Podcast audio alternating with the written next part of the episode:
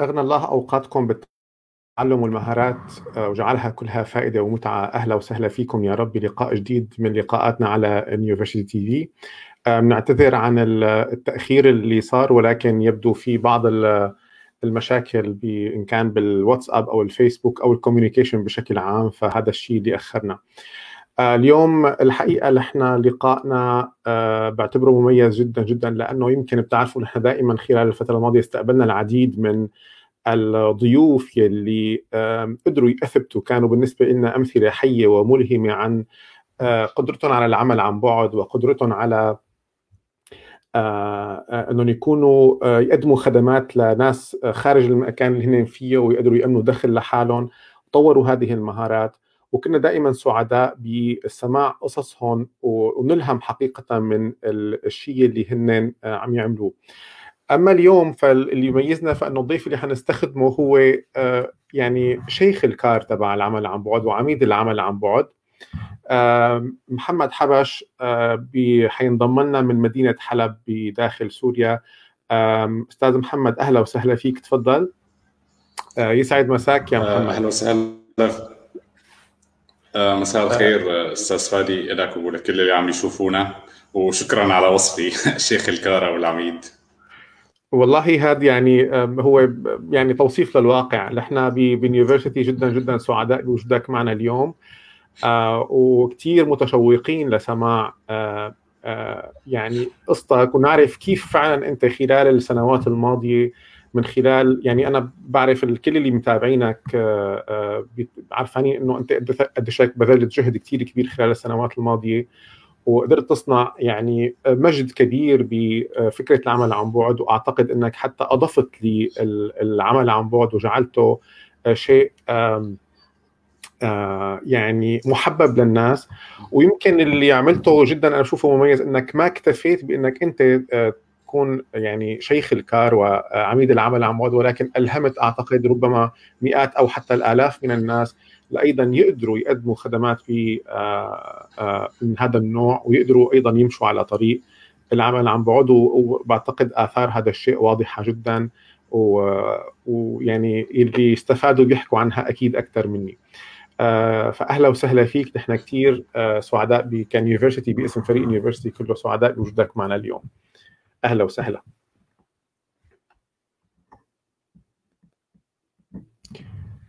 وبدي كمان رحب بكل اللي موجودين معنا اليوم على هذا البث. نحن اليوم ببث مباشر على صفحة يونيفرسيتي على الفيسبوك، وعلى قناة يونيفرسيتي على اليوتيوب، وأيضا على صفحة محمد حبش الرسمية. وطبعا أنا عندي مجموعة مثل العادة كبيرة من الأسئلة لضيفي، وايضا انتم فيكم تشاركوا باسئلتكم ان كنتوا عم تتابعونا على اي من الصفحات المذكوره، ان كان اليوتيوب او الفيسبوك نيوفرسيتي محمد حبش. فيكم تكتبوا تعليقاتكم او اسئلتكم وانا بوصلها بشكل مباشر لمحمد. اهلا وسهلا فيك يا محمد. اهلا وسهلا فيك، وشكرا لنيوفرسيتي لاستضافتي، ولخان شركات ناشئه كمان انا عندنا حاليا عم طلعوا لايف، وان شاء الله تكون هيك جلسه ممتعه للكل إن شاء الله. نحن متأكدين أنها حتكون ممتعة وغنية. خلينا نبدأ محمد، بس هيك نعرف منك بعجالة كيف بلشت وإمتى بلشت، يعني مثل هيك سيرة بسيطة عن مسيرتك المهنية بفكرة العمل عن بعد، وبعدين بنبلش ناخدها شوي شوي بالتفصيل. طيب فيني أقول 2008 تقريبا بلشت، بس مو كشغل.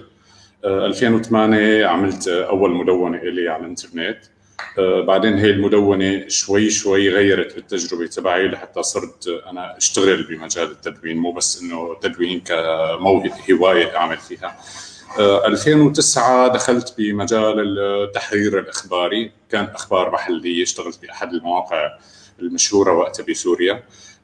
بعدين صرت اشتغل بالتدوين التقني، يعني فينا نقول 2010 بلشت عمليا اكثر بالتدوين التحرير التقني. تنقلت بين عده مواقع، من البوابه العربيه للاخبار التقنيه، عالم التقنيه. بعدها صرت اشتغل بمجال شوي ثاني كتدوين كمان، مع هارفارد بزنس ريفيو اشتغلت معهم فتره. هلا حاليا باراجيك كمان صار في مهام أكثر، مو بس تدوين، صار تحرير حتى وإدارة فريق من الكتاب والمحررين، بالإضافة لمدونتي الشخصية وأعمال تانية. حتى التجربة تغيرت مع الوقت، صارت مدرب بهذا المجال، يعني نتيجة الخبرات المتراكمة على طوال 10-12 سنة ماضية صرت أنقل هاي الخبرة للناس عن طريق تدريبات أنا أعطيها.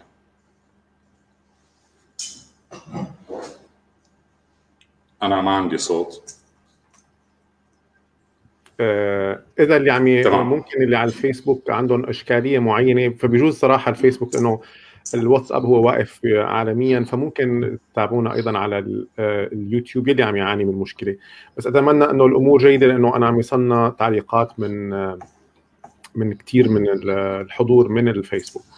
طيب محمد، معلش ارجع اسالك عن يعني انت خلفيتك الدراسيه، انه انت شو درست وكيف صارت النقله من خلال من دراستك لفكره انك بلشت بالعام 2008 مدونتك الشخصيه؟ انا دارس اقتصاد، علوم ماليه ومصرفيه، يعني معي بكالوريوس اقتصاد، وبعد عامل ماجستير اداره اعمال.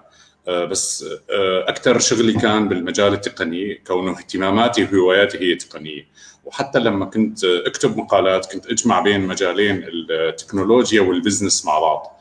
فهذا الشيء استفادة من دراسة أكاديمية واهتمام بالتكنولوجيا، فصرت اجمع هدول المجالين بمجال الكتابة بشكل رئيسي. الخلفية العلمية هي مثل ما قلت لك اقتصاد وبزنس، بس التكنولوجيا هي هواية ومتابعة أكثر. فهذا شيء لازم العالم تعرفه، أنه أنت ما ضروري تشتغل بالمجال اللي أنت دارسه، أنت ممكن تشتغل بأي مجال أنت بتحبه. طيب هذا يمكن بده يقودني لسؤال، أنت ليش درست يعني دخلت على الجامعة لتدرس بكلية الاقتصاد؟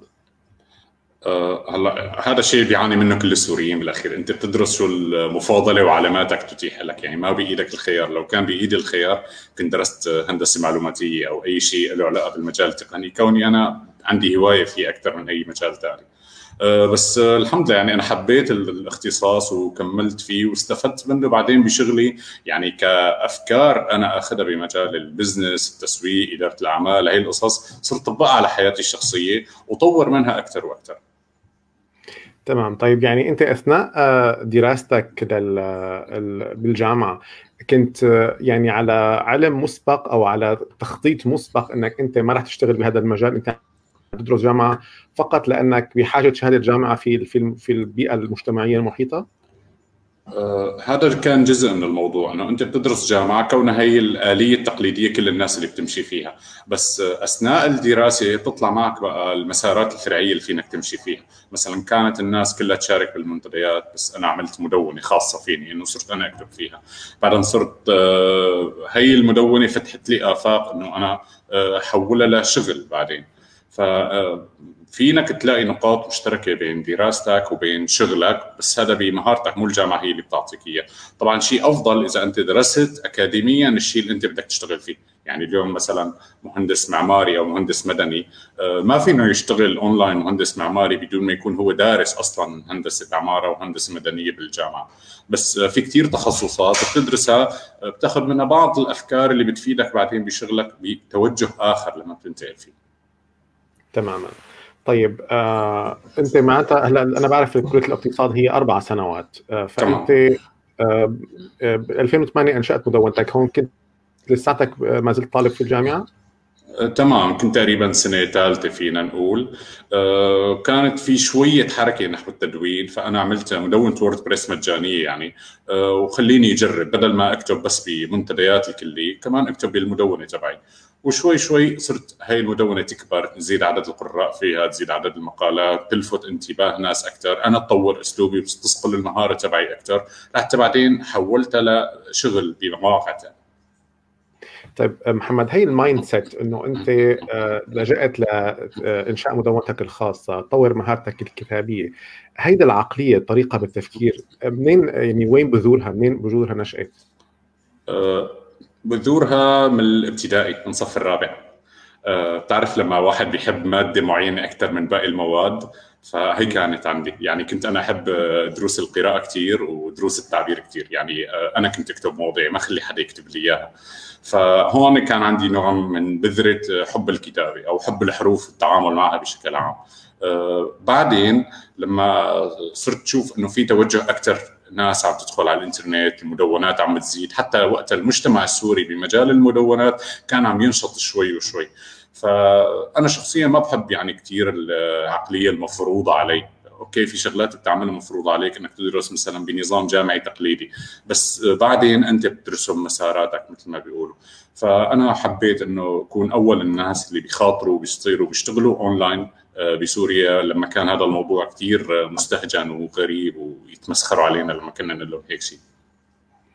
الحقيقة يعني أنا متخيل 2008 عم حاول استذكر هذا التاريخ، يعني الإنترنت أصلاً بسوريا كان يمكن عمرها 8 سنوات بشكل عام.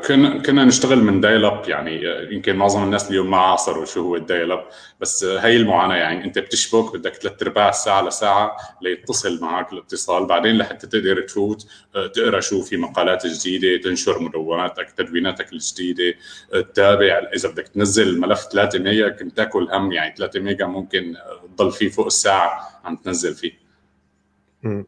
طب معلش هيك سؤال، خلينا ناخد انه انت بال2008 وقت انشأت، او يعني خلينا نقول 2009 وقت كنت اوريدي منشأ المدونة تبعك، هل كنت تعتقد انه محمد بال2020 او 2021 رح يكون محل ما انت اليوم؟ مو بهاي التفصيل، لا، ما يعني ما بقدر اكذب عليك واكذب على حالي اقول انه مو بهذا التفصيل، بس كنت عارف انه هذا المجال راح يوصلني لشيء اكبر بكثير من اللي انا مبلش فيه اليوم. يعني كنت ببلش مثلا اكتب خلينا نقول بمواقع مو معروفه، او اسمي اصلا مو ظاهر بالمقالات اللي انا بشتغلها، كنت كثير خلف الكواليس لسه قبل لما كنت انا اكتب وانشر وما في مين يقرا لي، يعني يا دوب انا قارئ نفسي الوحيد. كنت بعرف انه انا ما دام رح كمل وعم بتطور حبه حبه ورا حبه سنه ورا سنه رح اصل لشيء اكبر بكتير من اللي انا اليوم، بس بهذا الشكل وهذا التفصيل اكيد ما كانت هاي الصوره ببالي. وحتى اليوم يعني انا اليوم بعد 5 سنين او 10 سنين ما في تصور واضح انا وين ممكن اكون، بس في صوره عامه اكيد ما رح ضل بنفس المستوى اللي انا فيه اليوم، لانه انا شخصيا بطمح دوما لانه حسن سنه ورا سنه دوما في عندي شيء جديد انا عم بعمله. يعني مؤخرا مثلا مجال التدريبات، انا قبل 3 سنين 4 سنين ما كنت اخذ الموضوع بهذا الاهتمام مثل اليوم، كنت اعطي اوكي كورسات بين الحين والثاني بس ما كنت متوسع فيها ومعطيها تركيز اكثر، ولسه التركيز رح يزيد اكثر واكثر. تمام. في عندي سؤال هيك مثير للاهتمام من منى، عم تقول انه نبرة الصوت عندك يا محمد والموسيقى تدل انك شخصية قوية ومواجهة، ما رأيك بهذا التحليل؟ والله يعني قوية ممكن، مواجهة يعني شوي، بس يمكن السبب الأكثر هو انه ما عندي لوزات فبتعطي نبرة صوت قوية. هي على فكرة ساعدتني من صف الرابع، كمان كان انا صوتي جهوري كتير بالصف، فكانت الأنسة دوما الطلاب الصوت الناعم أو خايف أو ضعيف ما تعطيني لي، فأنا كان عندي فرصة أكثر أقرأ. حتى لما كنت مثلا بالبيت لحالي كنت أقرأ هيك بصوت عالي، فما بعرف إذا نبرة صوتي تعطي هذا الإيحاء. يعني أنت كانت عامل عملية اللوز من قبل صف الرابع؟ تقريبا وقت عملت أنا لوز. يعني كان عمري 10 سنين تقريبا. والله هي بتعرف يعني أيضا هذا الموضوع تبعك، عندما يعني الواحد بده ينظر إنه هل هي موهبة أم هل هي يعني هي موهبة، ولكن هل هي ولدت معك هل هي مكتسبة؟ هذا دائما السؤال يلي يسأل، إنه هل الموهبة تولد أم تكتسب؟ طبعا في كتير أبحاث علمية صارت تؤكد إنه الموهبة تكتسب، وإنه دائما في مرحلة ما بحياة الشخص إذا بضل رجع بذاكرته بيقدر يعرف إنه هو بسبب ما هيدا الموهبة اللي احنا اليوم شايفينها موهبة صار شيء خلت الشخص يشتغل عليها أكثر وأكثر وأكثر لتطورت لهذا المجال. قديش بتوافق على هذا الكلام؟ أكيد. لاحظ بيكون في عندك أنت بذرة الموهبة، يعني ميول أساسية. يعني الناس بشكل عام طبيعتهم نوعين، لوغوث باثوس. اللوغوث هن الناس اللي بيحبوا الأرقام، بيحبوا الحقائق. الباثوث هن الناس اللي بيحبوا الخيال، المشاعر. فأنت يا بتكون بتفكر بعقلك يا بقلبك. مثلا بيشتغلوا بمجال الأدب والرسم والفنون بشكل عام، هن بيكونوا الناس بيشتغلوا بقلبهم. فإذا أنت بالبداية بيكون عندك بذرة نحو توجه ما، هاي البذرة بتكفيك لحتى انك تنجح فيها اذا بنيت عليها اكثر. بس انت تفرض على نفسك شيء. يعني في ناس ما بيحبوا التعامل مع الارقام، بس تعال قل له انه يصير محاسب او مجال فيه تحليلات ما راح ينجح فيه اكيد. بس اذا عنده اهتمام ولو بالحد الادنى بهي المواضيع، مثلا مواضيع خيال ام مواضيع حقائق، بكفي يكون عندك البذرة الأساسية لحتى تبني وتطور عليها. يعني لما أنا كنت حب المواضيع التعبير صف الرابع، ما كنت أصلا متخيل أنه رح يصير يوما ما أنا أكتب بمواقع ويدفعوا لي عليها. يعني أصلا وقتها ما كان في إنترنت، هذا الحكي بال96-97. بس هذا الاهتمام لما بتلقط هي الفرصة وبتطور عليها، بتصير تفتح مدونة، بتكتب مقالة و2 و10، بتجيك فرص مواقع بيقولوا لك تعال اشتغل معنا، بس انت مالك مجرب هذا الشيء. بس ما في شيء بيمنع انك انت تجرب طالما عندك هي البذرة، امشي فيها وطور فيها وبتكبر شوي شوي شوي شوي. يعني انت ما فينك تقول عن حالك انت كاتب وانت مالك كاتب اقل شيء خلينا نقول 100 مقالة، يعني 100-200-500 لحتى يصير اسمك كاتب. تماما. بس ما فينك تكتب هال100 و200 إذا أنت ما عندك حب التعامل مع الحروف. صحيح. خليني أرجع أرحب بكل اللي موجودين معنا، وبتشكركم كتير على وجودكم وعلى التفاعل الكبير معنا. وكمان كنانة عندها أسئلة على موضوع التدوين، رح نجيله يا كنانة، رح نسأله لمحمد عن موضوع التدوين وكتابة المحتوى. ولكن خليني أشير أيضا لموضوع مهم، أنه محمد كان كتير كتير كريم معنا، وقررنا أنه نستضيف محمد لحنا اليوم والأسبوع القادم أيضا بلقائنا بيونيفرسيتي تي في الجمعة القادمة. أيضا محمد رح يكون معنا، ولكن اليوم رح يكون الفرق بين اللقاء أنه نحن اليوم رح نعرف أن محمد قصته هو وكيف اشتغل هو على حاله وشو الأشياء اللي سواها لوصل إلى اللي هو وصل له. الأسبوع القادم محمد رح يتوجه أنه كيف فيكم أنتم تتعلموا هذا الشيء، شو هي المهارات لازم تعرفوها لتكونوا أشخاص قادرين أنكم تشتغلوا عن طريق العمل المستقل أو عن بعد أو بكتابة المحتوى. فاليوم نحن تركيزنا إذا حابين تعرفوا أكثر عنه، فنحن عم نركز على محمد ومسيرته اللي وصلت فيه اليوم لهون. طيب محمد، أنت كنت عم تذكر لي قبل شوي أنه وقت بديت كانت موضوع كتابة على الإنترنت أو كتابة المدونات شوي مستهجن، وكانوا العالم يعني ما لهم متقبلين هذا الموضوع، ويمكن يعني ما حدا كان أصلا يتقبل فكرة أنك أنت عم تشتغل هاي الشغلة. ممكن هاي الشغلة مثل ما أنت بتقول أنه شاشة طعميك تشيز كيك. كيف كنت تتعامل مع الانتقادات من هذا النوع؟ كيف كنت تجابهها؟ ما بدك تجابهها، لأنه ما رح يفهموا عليك الشيء اللي أنت ببالك. بدك تحاول ما تخليها تأثر عليك وتطنشها بطريقة شوي دبلوماسية. يعني أوكي أنا شايف هاي الانتقادات، بس إذا أنا بدي حارب أقضي وقتي عم حارب هاي الانتقادات رح ضيع وقتي وما رح أمشي بمساري وطور فيه، وبعدين ورجيهم بالأفعال إن أكشن حقيقة كيف هذا المسار اللي أنا مشيت فيه يستحق العناء. يعني وقتها كان مو بس الكتابة، كان أي حدا فكرة أنك تطلع مصاري من الإنترنت كانت مرتبطة بالنصب والاحتيال أو شيء خرافي جدا. يعني مثل اليوم إذا بدنا نشبهها مثلا ما بعرف بلوك تشين وعملات رقمية، كان شيء كتير مبهم وما حدا مصدقه وما حدا فهمان. فأنا كنت ماشي بهذا المجال وعم لاقي نتيجة شغلي ولو نتيجة بالحد الأدنى. بس إذا بدك تضل عم ترد على هدول الناس اللي عم ينتقدوك ما رح تطور من شغلك ولا رح تكمل فيه، وبالعكس بعدين رح تحقق لهم هدفهم أنه ليك نحن انتقدناك وفعلا أنت مثل ما نحن كنا قاعدين صار معانك. فلا بدك تنسى هذا الموضوع وتركز على الشيء اللي أنت شاطر فيه. أنا بدي أمشي بهذا المسار طالما أنا قررت هيك بدي أمشي فيه، علما أنه وقتها كان كتير عكس كل العالم. يعني مثلا أنا كنت دارس خريج بانكينج وتخرجت 2009، وقتها كانت ذروة البنوك الخاصة عم تطلع، وكتير كان حلم خريج الاقتصاد وتحديدا تخصص البانكينج أنه يشتغل ببنك أو السوق المالية أو شركات الوساطة، وهذا الشيء كان كتير دارج ومطلوب، كان في طلب عليهم. أنا شخصيا كذا مرة انعرض علي فرص عمل ببنوك ووقتها رفضت، وكانوا يتمسخروا علي إنه أنت حدا برفض وظيفة ببنك راتبه كان 50,000 ليرة، وقتها من أعلى الرواتب، يعني $1,500 تعتبر $1,000 تقريبا. فأوكي أنا رح هاي الأمور أرفضها حاليا، بس أنا مؤمن بهذا المسار اللي أنا ماشي فيه، وبعدين رح لاقي نتيجته. بعدين إمتى؟ سنوات حرفيا، ما رح تكون أشهر رح تكون سنوات، وهي السنوات كانت تقريباً 10 سنين فينا نقول، وبأصعب 10 سنين. تماماً. طيب صراحة يعني هون بدي أسألك عن إنه أنت بهيدا عندك تملك، واضح أنك بهداك الوقت حتى قبل 10 سنوات تمتلك هذه العقلية المايند سيت للتعامل مع موضوع من هذا النوع. طيب معلش أسألك عن البيئة المقربة جداً المحيطة فيك، يعني العائلة. يمكن أنت كنت يعني شاب بدك تتخرج مطالب أنك تشتغل وأنك تجيب دخل، مطالب أنك يمكن أهلك بيفكروا بزواجك، بتأسيس عائلة. فكيف أنت كنت يعني تقنعهم أو كيف كنت تعمل معهم، أو إذا هن بجوز كانوا لا متفهمين لحالتك؟ معلش تحكي لنا شوي عن هذا الموضوع. هن ما كانوا يسألوني بصراحة، يعني ما كانوا بدهم يعرفوا كيف، بس طالما أنت خلينا نقول هذا الشخص اللي ما بيطلع من بيته كتير أو ما بيطلع على شغل، بعد فترة بيصير بيجيب دخل. يعني هذا جاب دخل من الشاشة، مثل ما أنا لما قلت لهم الشاشة طلعت مصاري. حقيقة هذا الموضوع ما هو مجرد عبارة حالمي أو كلام تنمية بشرية.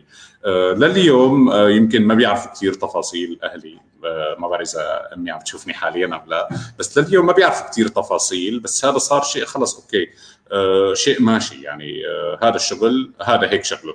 واليوم صار متقبل أكتر، لأنه صار في عالم أكتر تتوجه لهذا الموضوع، وصار في نتيجة حقيقية لهذا الشغل. يعني مثل الشغل الأرضي بيجيب دخل عالي، وحتى ممكن يجيب دخل أعلى بكتير من أي شغل أرضي تاني بده يشتغله. فهل يعتمد عليه؟ يعتمد عليه. يعني أنا شخصياً بحياتي ما اشتغلت بشركة أو بمكان بشكل مستمر مثل ما كل هالعالم تعمل. يعني من اليوم اللي تخرجت حتى لسه قبل ما أتخرج بشتغل أونلاين لليوم، يعني ما اشتغلت بكيان تقليدي معتاد. فالأهل إذا كتير ممكن يصير الأهل يحاربوك. بعرف كتير ناس مروا بهذا الموضوع، انه يا ابني شوف فلان عم بيشتغل، طلع انت تشتغل مثله، شو بدك تقعد تعمل هي طول النهار قاعد ورا الكمبيوتر؟ رح يجي يوم هذه القعده ورا الكمبيوتر هي تصير الشغل الحقيقي تبعك. فلازم تفرجي اهلك انه ليك وانا هذا الدخل عم اعمله من هي الشاشه اللي انا قاعد قدامها، وهذا شغل القرن الحادي والعشرين. ما ضروري انا بس اشتغل بشركه مثل ما كل العالم تشتغل من مئات السنوات. اليوم صار في شيء جديد، هذا الشيء الجديد أنا حدا من الناس اللي عم يعملوه، فراح يتفهموا هذا الموضوع. تمام محمد، بس أنت أنا يعني بال 2008-2009 أنت ما بعرف قديش أخذت وقت لبلش تطلع دخل، إنه الفترة اللي ما أنت أثبتت حالك بهذا المجال، وكنت كيف كنت تتعامل مع البيئة المحيطة المقربة، العائلة، إنه هل كانوا متقبلين بهذيك الفترة؟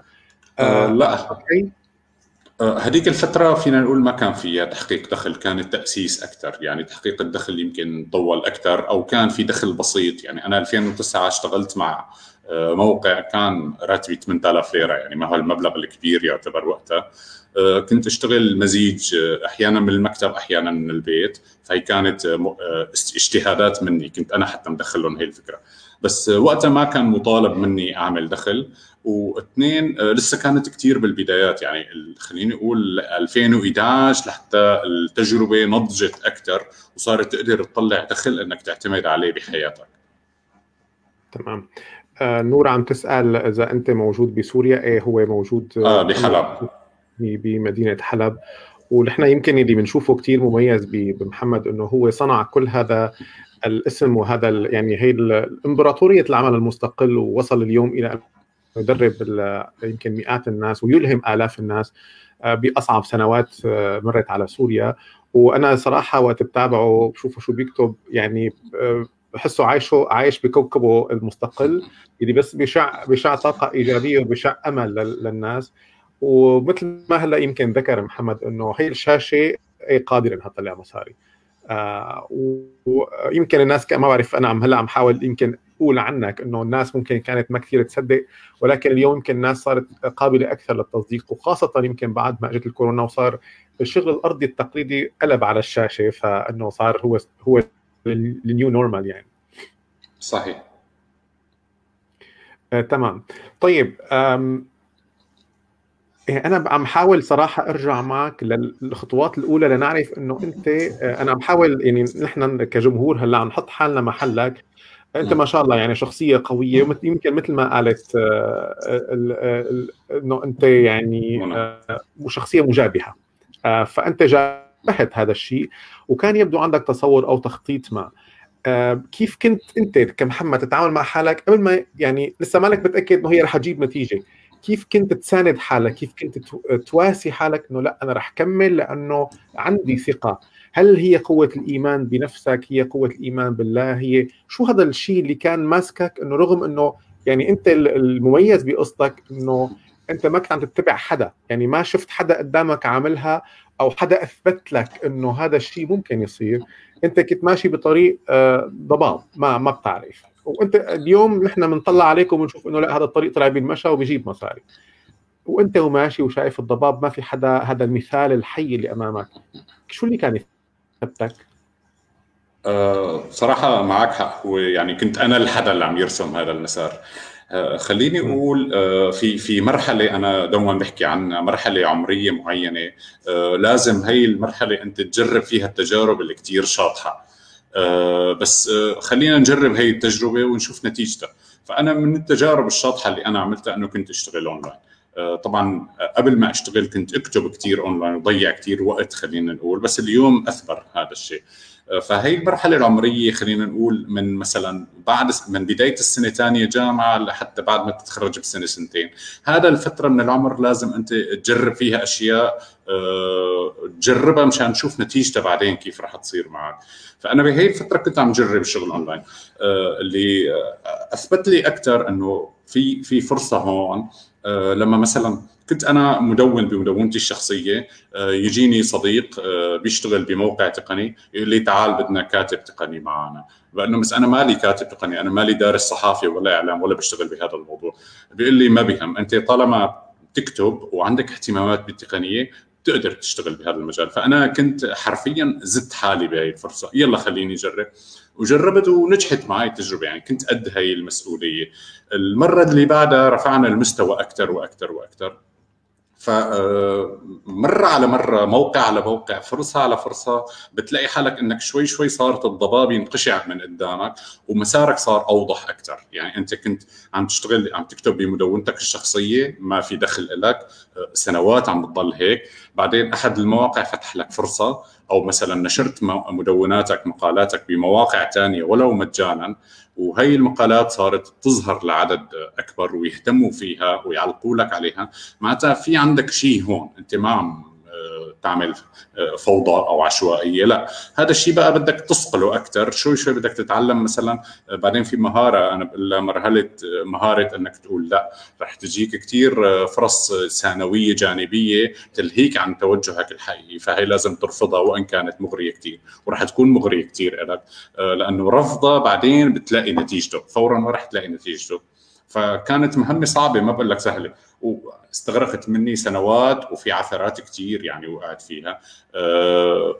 هذا الجهد الكبير يعني من كل النواحي. حتى أنا بذكر مثلا أيام الحرب مثلا في 45 يوم انقطع الانترنت كليا بحلب، فأنا بهي ال 45 يوم كنت قاعد عم ببني شغل بشكل أو بآخر، عم بقرأ، عم تابع، ما في انترنت بس عم جهز لما بعد يجي الانترنت.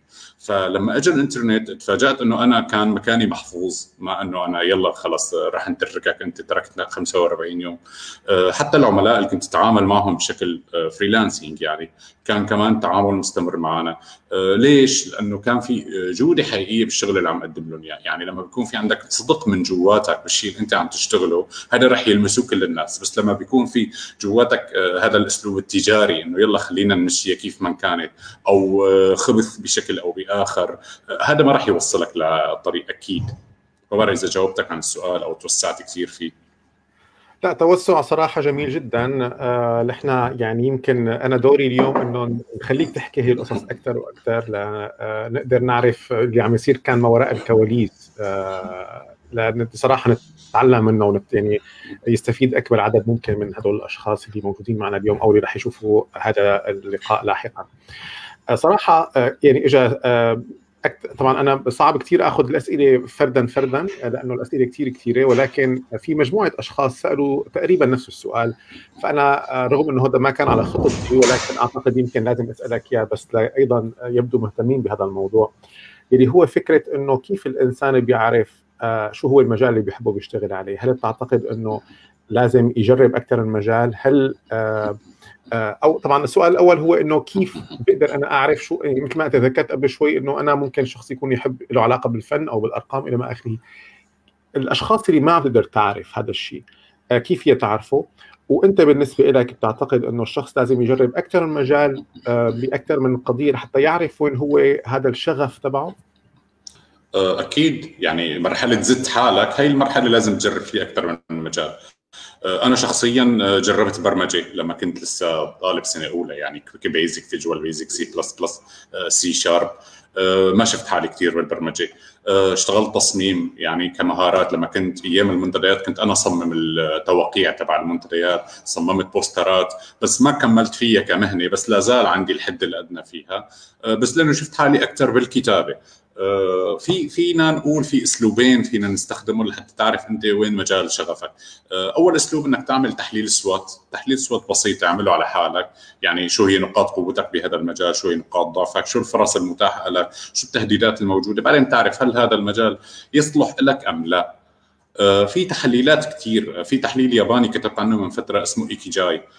هذا التحليل يعني كمان حلو واحد يطبقه على حاله. مثلا انا شو الشاطر فيه، شو الشيء العالم مهتمة فيه، شو العالم اللي ممكن تتفاعلي عليه. يعني في أشياء كتير أنت ممكن تكون شاطر فيها بس ما بتنعمل كبزنس. يعني أنت مثلا شاطر بالرسم الزيتي مثلا، بس ما بينعمل بزنس أونلاين، بدك تحوره بشكل أو بآخر، مثلا تقلبه لتصميم أو تفتح تصمم تعمل لوحات زيتية وتبيعها أونلاين مثلا. أوكي، هذا صار بزنس تبعك، بس لازم تكون البذرة الأساسية موجودة عندك، أو عندك قابلية أنك تتعلمها. وهذا شيء كتير اليوم الناس محظوظين فيه. يعني اليوم موارد التعلم متاحة مجانا وين ما يعني من يوتيوب لنيوفيرسي لوين ما طلعت، كلها موارد تعلم مجانية. يعني نحن كنا نفتقر هاي الأمور. أنا أول ما بلشت أصلا ما كان فينك تحضر يوتيوب لأنه ما كان في عندك إنترنت، كنا نجيب سيديات. العالم ما بتعرفها يمكن اليوم، سيديات تعليمية نحطها بالكمبيوتر ونحضر عليها الدروس لنتعلم فوتوشوب أو شيء.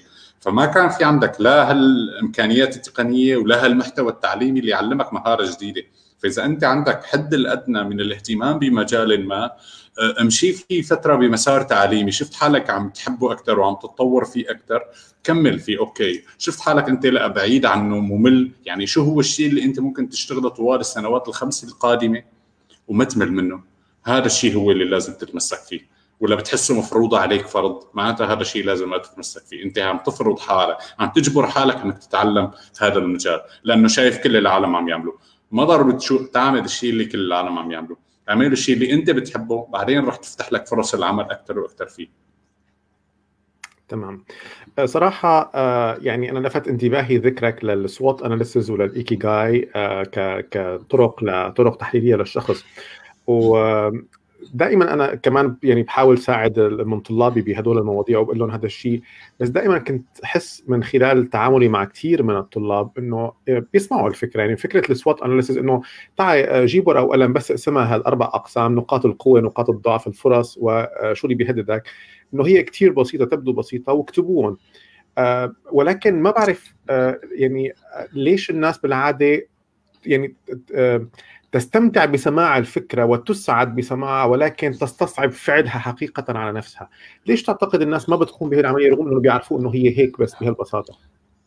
دوبامين. يعني العالم بتركز على نقاط القوة بس بتحاول تسرع بنقاط الضعف والتهديدات. لازم بالعكس أنت تركز على الأمور السلبية بسوات أناليسيس، لأنه هاي الأمور هي اللي أنت بدك تحسن فيها لحتى تبني هاي المهارة وتشتغل فيها. فبدك تركز كتير، مثل مقابلة العمل لما بيسألك شو هي نقاط الضعف تبعك. العالم كتير بتجامل حالها، يا بتقول أنا ما عندي نقاط ضعف، يا بتذكر نقاط ضعف عامة عند كل الناس موجودة، مثل مثلا طيبة القلب.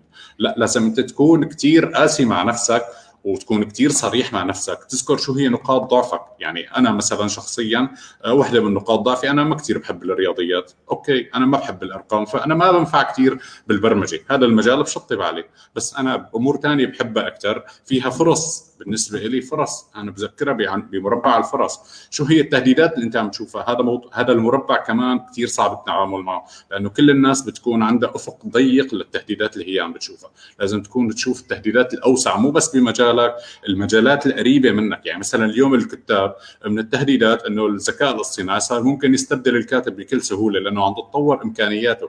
هل انت رح تضل كاتب بهذا الاسلوب للسنوات 5 أو 10 القادمه؟ رح يستبدلك برنامج AI بكبسه زر بيطلع المقالات اللي بدهم اياها وخلصت القصه. فمن التهديدات لك هذا الشيء، بس هذا انت اذا افقك ضيق بالتفكير ما رح تلاقي هذا الشيء. لهيك لازم ما تكون عم تجامل نفسك ابدا، تكون صريح مع نفسك، تذكر نقاط قوتك بصراحه بدون زياده ومبالغه، ونقاط ضعفك كمان بدون هيك سطحيه، وتذكر تنتبه للتهديدات الموجوده عليك، لانه هذول المربعين، مربع التهديدات ومربع نقاط الضعف، هن اللي بيطوروك اذا عرفت كيف تطور نقاط الضعف تتلافاها والتهديدات كيف تتلافاها. تمام. في عندي أيضاً مجموعة أسئلة من عدة أشخاص اللي هنين صراحة عم يسألوا عن كيف هنين فيهم يطبقوا هاي الأمور. مثل ما ذكرت لحنا رح نحكي أكثر عن هذا الموضوع بلقائنا الأسبوع القادم، ولكن رح وجه أسئلتكم لمحمد إنه هو كيف عملها، لأنتم ممكن تكون هذا الشيء يعني يضوي عنكم بعض الأمور. إنه أنت محمد كنت وقت تقدم نفسك مثلاً إذا حبيت تشتغل بموقع مثل موقع 5 وتقدم خدمات عليه، أو كنت بدك يعني عميل يطلب أو بدك تقدم مقترح، شو الطريقة اللي كنت تكتب فيها بحيث إنه تخلي العميل أو الزبون مباشرة يتفق معك ويتعاقد معك؟ سؤال كتير حلو. أول شيء في بالتسويق مفهومين أساسيين، شيء اسمه فيتشرز مزايا، وفي شيء اسمه بنفيتس منافع. معظم الناس والمسوقين الخطأ بيروحوا بيركزوا على المزايا، شو مزايا الشغل تبعه، شو مزايا المنتج، شو مزايا أنا كشخص. هذا غلط، لازم تركز على المنافع. شغلك كيف رح يفيد الزبون بتحسين حياته، بحل مشاكله، بتطوير وضعه، فأنت لازم تركز على هذا المفهوم. 2 لازم تركز على قيمة شغلك، شو هي قيمة شغلك الحقيقية اللي بتضيف لهذا الزبون، أنت بهذا الشغل، بهذا الملف اللي ترجمت له إياه، شو وصلت له. هذا شيء كتير مهم. إذن المنافع للمزايا. 2 القيمة شيء كتير أساسي.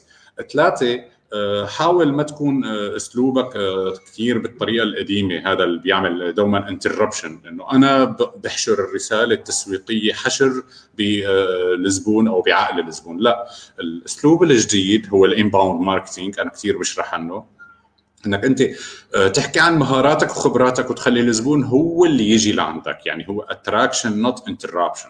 عرفت كيف؟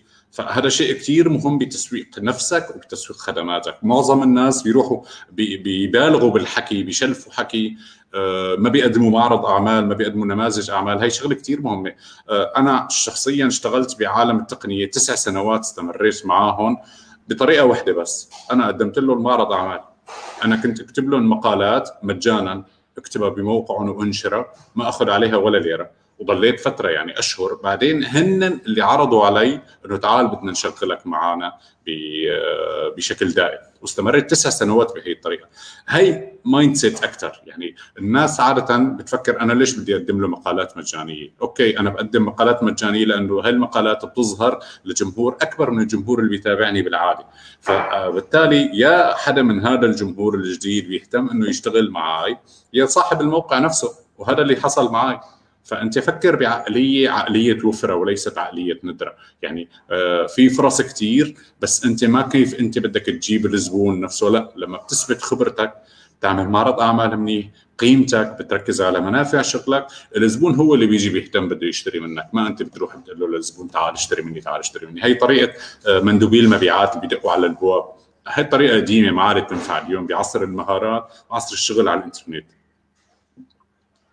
تمام، جواب رائع. وصراحة هي تماما هي يمكن عقلية، لأنه الطريقة اللي أنت عم تذكرها طريقة بدها شخص يكون مآمن بحاله وعنده ثقة كبيرة بنفسه ويضل ماشي، لأنك أنت تجيب زبون لعندك هي يعني صعبة وطريقة طويلة، وطريقة فعلا بده صبر ومصابرة ومثابرة.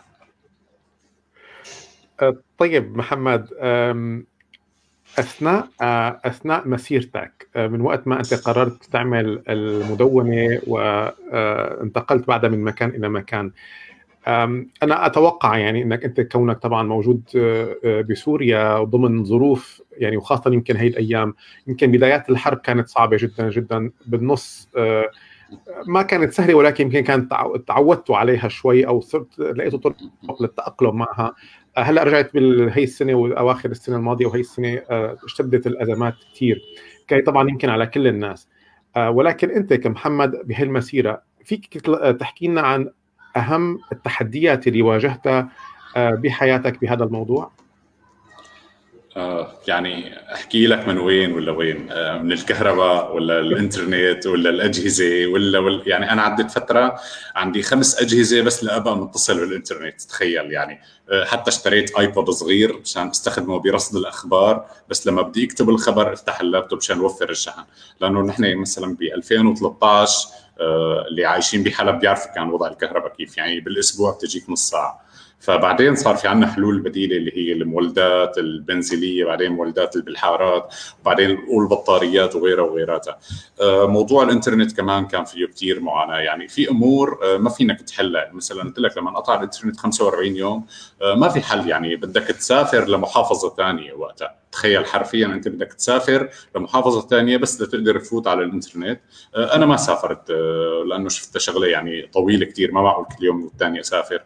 الانترنت البطيء، في شغلات بتحتاج فيها سرعة انترنت، في شغلات كتيرة لا، فبدي يكون عندك تأقلم. أنا بتذكر لأول ما جبت 3G كانت الباقة تبعي 1 جيجا، تخيل 1 جيجا بدك تستخدمها طوال الشهر، يعني عندك 33 ميجا باليوم. فأنت لحتى تستخدم 33 ميجا باليوم لازم تستخدم انترنت بلا صور، أنت متخيل انترنت بلا صور؟ فكنت اشتغل انترنت بلا صور مشان تكفيني الباقه، لانه ما كان في عندك خيارات اكثر من هيك، او بدك تدفع مبالغ كتير كبيره وممكن عندك هذا الدخل بيسمح لك هذا الشيء. احيانا بيكون في عندك تغطيه مؤتمرات مثلا، فالمصاعب كثيره، يعني مصاعب التقنيه هي اهم، بس اهم شيء انه انت ما تخلي هي المصاعب كعوائق تمنعك من انك تكمل. اوكي هي المصاعب موجوده، هي جزء من اللعبه، خلينا نعتبرها هيك. وانا بظبط اموري، بظبط اجهزتي، بشتري المعدات. اليوم يعني اليوم الناس ما عاد عندها حجه، لانه صار في بدائل. يعني انت اليوم عندك 3G، عندك 4G، عندك DSL، عندك متوفر وين ما رحت، الأجهزة متوفرة كتير، حتى في أجهزة بالتقسيط. العمل اللي عم تشتغله أونلاين بيعمل لك دخل أنك تشتري فيه هاي التجهيزات، مو أنه ما في بدائل. يعني الصعوبة أنه يعني مثل ما بيقولوا الجمل بليرة وليرة ما في، يعني كان ما في بدائل أصلا وقتها لحتى أنك تعتمد عليها. ففي مصاعب كتير، بس ما تخليها هي العائق اللي تمنعك من أنك تشتغل أونلاين. ليش؟ لأنه صراحة يعني زي مثل ما بيقولوا من أول مطب أو عثرة بدك توقف، وقف قبل ما تلاقي أول عثرة، لأنه راح تلاقي كتير. ولسه اليوم برجع بأكد، اليوم الوضع أسهل وأفضل بكتير مقارنة بأول ما بدأت أنا. يعني شو بدي حكيت لك، أنا أخذت ماجستير على دايلاب، كنا ندرس المحاضرات على دايلاب، سرعة 56 وبتقطع، يعني بدك أصعب من هيك؟ لا والله. طيب هي تحديات اللي لها علاقة بالوضع القائم كان بسوريا. تحدياتك أنت بالعمل بذاته مثلا، يعني خلينا نقول تطوير مهارات الكتابة عندك أنت، الوصول لعدد أكبر من الناس، توسيع أعمالك، زيادة دخلك. شو التحديات اللي من هذا النوع اللي يعني لنفترض أن الأوضاع القائمة بالبلد كانت طبيعية، شو التحديات الأخرى اللي أنت واجهتها اللي هي بصلب العمل؟ هلا تطوير العمل شيء ضروري، المشكله انت عندك وقتك محدود بين الشغل، بين انتظار تجي الكهرباء، بين هاي المشاكل اللي انت عم بتضيعها، وبين انك تضل عم تطور من مهاراتك. يعني انا شخصيا ما فيني اقول كتير، كنت انا اسلوب انا جرب طور، يعني ما انه حدا يعلمني شيء، لا، واسلوب الملاحظه. يعني انا مثلا بدي اطور من اسلوب كتابه معين، فبقرا كتير لكتاب وبشوف الاساليب المختلفه، وبحاول انا اعمل اسلوبي الخاص بالاستفاده من هاي الاساليب. يعني هذا جزء من تطوير المهارات الشخصيه. كمصاعب تقنية، يعني مصاعب كان مثلا أنا عندي بسرعة كتير كبيرة بالتعلم، فبجيك موقع بيعتمد طريقة جديدة بالشغل، فأنا بسرعة بتعلم عليها. مثلا تريلو مؤخرا صرنا نستخدم تريلو بأراجيك، قبل ما كنا نحتاج تريلو، بجلسه واحده بتعلم كيف استخدم تريلو. ووردبريس اوكي، بس في مواقع تستخدم تعديلات بووردبريس خاصه فيها، فكمان لازم تتعلمها، انت دورك ككاتب تتعلم هاي المهارات. سيو كمان، يعني اليوم كتير صارت مهاره مطلوبه، انا كتير بطلبوا مني كيف بدنا نعمل مقالاتنا سيو فريندلي. الكاتب مطلوب منه تكون مقالاته سيو فريندلي، يعني ما معقول انت تقدم مقال مسكم، يعني بالاخير صاحب الموقع بده ينشره بموقف، لازم يكون سيو فريندلي. لما بيكون مقالك سيو فريندلي معناتها انت ككاتب شغل على تطوير هاي المهاره، وانا شغلتها باكثر من جهه، يعني انا سيو كمحتوى وسيو كموقع، لانه كونه انا عندي كمان موقع شخصي ومهتم فيه كثير بالسيو، هو احد مصادر الشغل والدخل تبعي كمان. فهي المهارات اليوم يعني محظوظين، اليوم العالم جد صدقا محظوظين بالتدريبات الكثيره، واهم شيء تدريبات تكون من ناس خبراء، يعني الناس اللي عم تدرب هاي الامور هي عاملت شغلتها بايدها ومجربتها بايدها، ما انه بس عم تحكي محتوى تدريبي. اسمح لي محمد شارك منى هالملاحظه اللي قالتها، البعض بنشف لك البحر والبعض الاخر يملا لك البحر وفره وجمالا، كلك وفره وجمال يا محمد، وانت دليل حي ان الانسان الايجابي يرى الظرف الاسود ابيض. شكرا يا منى على الكلام اللطيف. بدي اخذ ايضا من لينا، يسعد مساكي يا لينا، لكل اللي بيقوا عم يقدموا شيء لانفسهم او لغيرهم خلال السنوات الماضيه ترفع القبعه. شكرا يا لينا.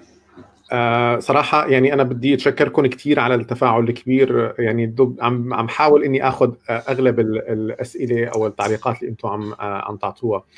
طيب محمد،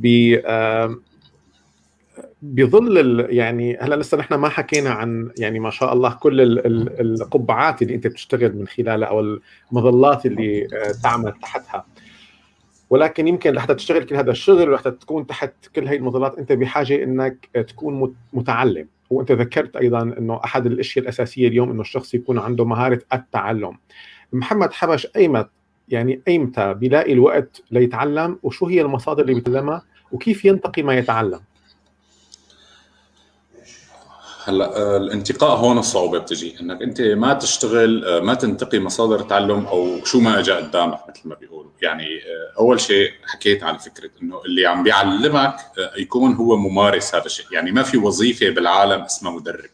المدرب عاده بيصير بيدرب المهارات والخبرات اللي كان يشتغل فيها شخصيا، فايمت بتلاقي الوقت هذا رح يكون بالتوازي مع العمل. يعني ما فيني اقول لك تقسيمه يوم معينه، لانه كل شخص بيحب يقسم يومه بطريقته، بس وهي عمليه كتير تراكميه وكتير بطيئه. يعني على مدار سنوات مثلا ككاتب بيكون عندك اخطاء املائيه، اخطاء بالهمزات، على مدار سنوات بدك تصير تتلافى هاي المهارات. اوكي فينا بتحضر كورس كورسين، تقرا كتابين، بس لحتى تصير كتابتك حقيقة خالية من هاي الاخطاء الاملائية بدك تكتب كتير، وعلى مدار سنوات او اشهر او مئات المقالات تصحح هذا الموضوع. من وين بتعلم؟ صراحة ما في مصدر معين، بس بدك تكون يعني سفنجة مثل ما بيقولوا، بيستوعب من كل المصادر وبعدين بينقي شو اللي ياخد فيه ويمشي فيه. كيف بده ينقي؟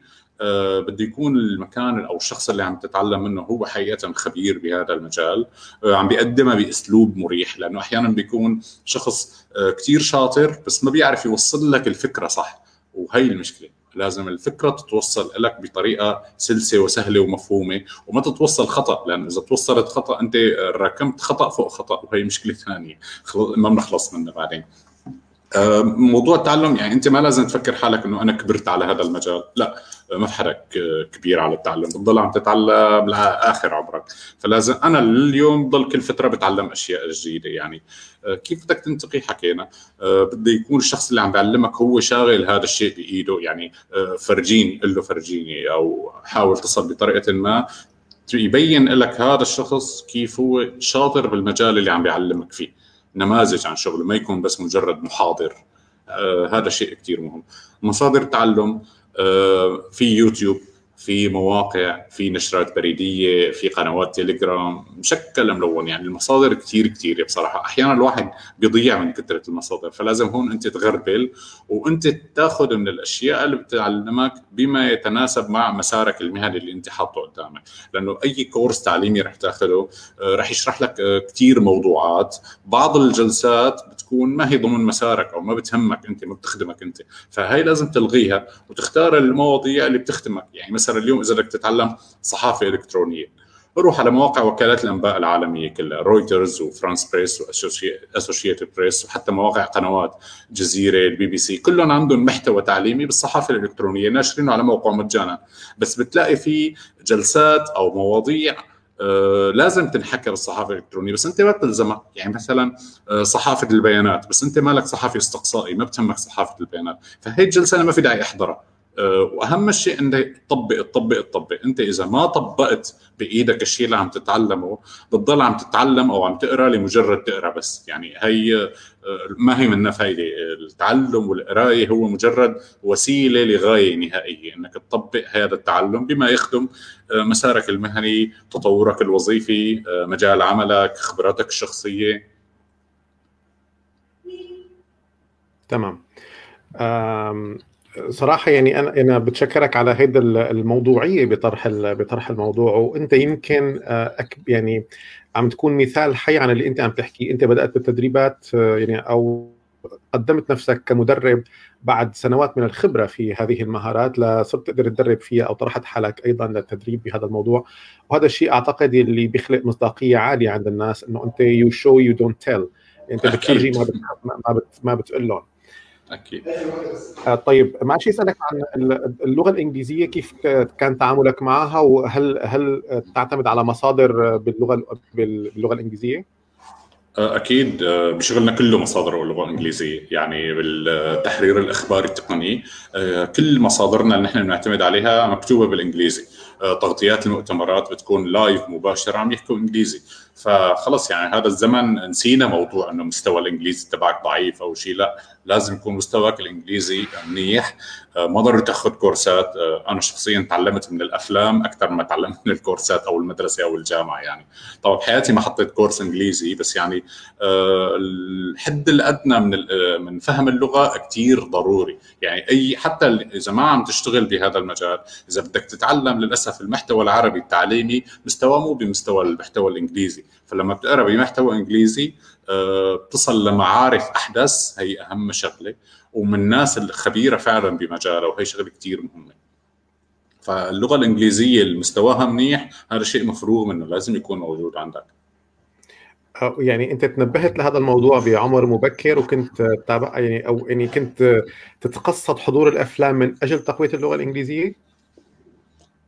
إيه، هذا يعني إلى حد ما. إيه، أنا ما بحب أحضر أفلام عربي، بس ما مثلا تطوير اللغة. حتى لما كنت سنة أولى جامعة كنت ما أروح أحط كورسات مثلا معهد العالي تعليم اللغات أو شيء، لأنه كنت حسها يعني أكتر مضيعة وقت صراحة، لأنه تركيزهم أكتر على القواعد. يعطوك 12 زمن، أنت بالحقيقة ما بتستخدم غير 3-4 أزمنة مثلا، وما بيركزوا لك على ذخيرة المفردات اللي هي بتلزمك بالقراية والاستيعاب والمناقشة والحوار. فالدورات كتير منها بتبعدك عن مسارك أكتر ما بتخدمه صراحة. فلازم أنت تعتمد، يعني لما بتقرأ كتير بالإنجليزي وبتعمل شات مع عالم بالإنجليزي وبتسمع كتير بالإنجليزي، بيصير عندك مستوى، ذخيرة مفردات، أساليب، قدرة أعلى من أنك تأخذ دورة، لأن الدورة رح تعطيك منهج معين أكاديمي عادة بيكون، وأنت ما هذا الشيء اللي بدك إياه. تمام. أنا صراحة كنت حابب أسألك عن كتبك المفضلة أو تنصح فيها، بس أيضا بدور يسعد مساكي عم تسأل إنه شو هي الكتب اللي بتنصح فيها كبداية للانطلاق وتتطور بهالمجال. فإذا بتجاوب بدور على سؤالها، وأيضا سؤالي إذا أنت في كتب بشكل عام تعتبرها كتب ملهمة بالنسبة لك. هلا في كتير كتب، بس خليني أقول يمكن أشهر وأهم استراتيجية المحيط الأزرق، كونها بتحكي على مبدأ القيمة بأي شيء بالبزنس. فمبدأ القيمة لما سواء كان باستثمارات بأسهم مثل ما وارن بافيت بيعمل، كمان في كتاب عن استثمارات وارن بافيت كمبدأ القيمة. هذا كتاب كتير حلو، يعني بفرجيك كيف وارن بافيت اختياراته بالاستثمار كانت على القيمة الحقيقية واستراتيجية المحيط الأزرق كمان بيقول لك بالمنافسة وأنك تركز على القيمة أو العناصر اللي بترفع من قيمتك، لأنه اليوم بعصر المهارات القيمة هي اللي بتميز شخص عن تاني، فهي اللي بتفتح لك فرص أكثر من غيرك. فلازم دوما تركز على كيف تبني قيم حقيقية جواتك وهي القيم توصلها للناس. فمن الكتب الأكثر بتركز على هذا الموضوع هي استراتيجية المحيط الأزرق، وكتاب متوفر بالعربي ولطيف كتير. طيب كتب ملهمة؟ ملهمة يعني مثل؟ يعني كتب ألهمتك أنت؟ والله مش ذاكر، ما ذاكر كتير. أوكي طيب ما ذاكر صراحة هلا. طيب هل هناك شخصيات ملهمة أنت بتنظر لها كمثل أعلى أو بتتبعها مثلا؟ لا مو لدرجة اتباعها، لأنه مثل ما حكيت بالبداية يعني كنت أنا أول الضباب كله قدامي، أنا أول من الناس أول الناس اللي عم تدخل بهذا المجال وعم تشق فيه. بس إذا مثلا بدي أشوف كيف ناس بتفكر، يعني المستثمرين الكبار بيل غيتس وارن بافيت كيف طريقة تفكيرهم باستثماراتهم بيركزوا على موضوعات معينة، أنا فيني أقلبها مو على استثمارات إنما على اختيارات فرص بالحياة أنت بتجي قدامك. يعني مثلا وارن بافيت خلينا نقول رفيقه كتير لبيل غيتس، بس مثلا ما كتير بيستثمر معه، مقارنة بيحب البزنس اللي بيفهمه أكتر. فنفس الشيء فينك تطبق هذا المفهوم على الفرص اللي بتتاح لك على أرض الواقع. أرض الواقع بقصد فيها الإنترنت لأن هي الواقع الجديد صارت. تمام. بدي أيضا حيي نيرودة كان أيضا ضيفي يمكن من أسبوعين، كان بس عنده تعليق على اللي أنت ذكرته أو موقفك من تعلم اللغة الإنجليزية. رغم أنه نيرودة ما له مدرس لغة إنجليزية، هو مهندس، ولكن أقول أنه طريقتك بالتعلم يمكن هي طريقة شخصية، ومو كل دورات الإنجليزي هن بيتبعوا هي الطريقة بالتدريس. يسعد مساكن، ولا ما بعرف بتحب عندك تعليق عن الموضوع محمد؟ هلا بعتقد يعني اذا واحد لسه كتير مستواه مبتدئ اوكي لازم ياخذ انجليزي بالشكل الاكاديمي، بس واحد مستواه هيك متوسط واعلى ما كتير بيهمه مثلا والله زمن المستقبل المستمر والمستقبل التام. اصلا يمكن الامريكان ما بيستخدموا هذا الكتير شيء الاكاديمي، انت بدك تاخذ اللغه لتستخدمها بتسهل حاجز، يعني تلغي حاجز التعامل بينك وبين محتوى مكتوب باللغه الانجليزيه. فبدك انت ذخيره مفردات، استيعاب نصوص اكثر بكتير ما بلزمك ازمنه او قواعد او احرف جر او هيك، عرفتي يعني. وان كنت انت عم تستخدم يعني بالحاله الاسوء انت عم تستخدم قواعديا خطأ، بس عم تفهم هذا الشيء المهم بالإنترنت، أنت عم تفهم المقال المكتوب قدامك. كورس عم ينحكى على كورسيرا مثلا، أنت عم تفهم عليهم شو عم يحكوا، عم تستوعب مفردات اللي بتلزمك بالعلم، وليس تعلم لغة لغاية تعلم اللغة. تمام. طيب محمد، أثناء عملك هل واجهت منافسة من شخص ما أو عدد أشخاص ما؟ وكيف تعاملت مع الموضوع في حال كان هناك هذه المنافسة؟ هلا المنافسة لابد منها، يعني بنرجع لكتاب استراتيجية المحيط الأزرق. أنت التعامل مع المنافسة مو بإلغاء المنافسة أو بالتنافس معها بشكل مباشر، يعني أكثر المستقلين بيرتكبوا خطأ هو المنافسة السعرية. أنا هي دوما بحذر منها. أنت ممكن تعمل منافسة سعرية أول مرة مثلا، بس ما تعملها سيرة دائمة، ما هي السلاح الوحيد، لأنه أنت مهما كسرت بالسعر تبعك رح تلاقي مين يكسر بالسعر أقل، وهكذا بالأخير ما حدا بيصل للنتيجة.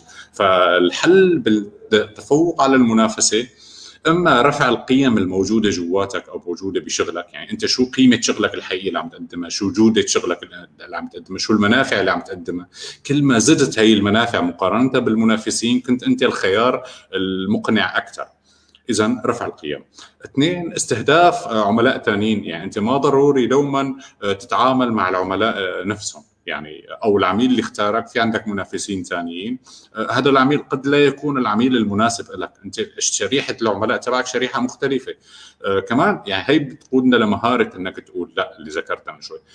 بيجيك عرض من عميل معين، ما تقول إيه لأي عرض بيجيك إذا ما كان مقنع لك صراحة. فلازم العملاء أنت تختارهم، المنافسة أنت تختارها. ما فينك تلغي المنافسة وتضل بحرب الأسعار، لأنه هي بتخسرك من إيراداتك ودخلك، أنت الوحيد اللي بتطلع خسران بحرب الأسعار.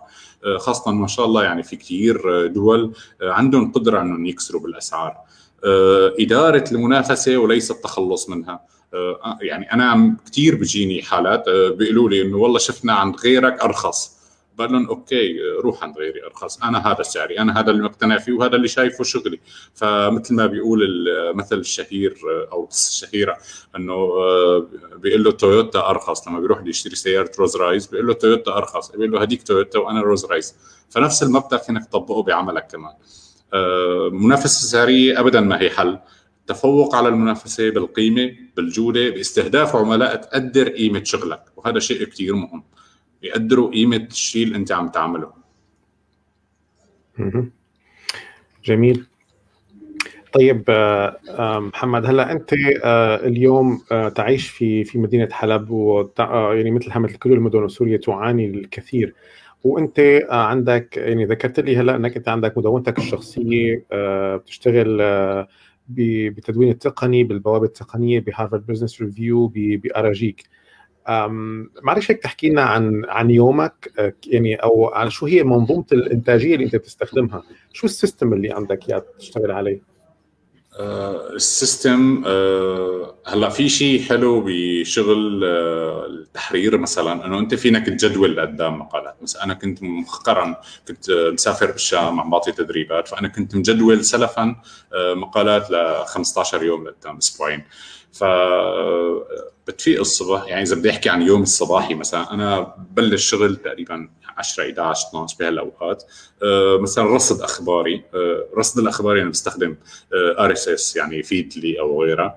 فهي لازم، هي مهارات انتاجيه لازم يتعلمها الناس اللي بيشتغلوا اونلاين. ما معقول انت بتشتغل اونلاين وبتستخدم الطرق القديمه كتير، لا لازم دوما تحسن من طرقك.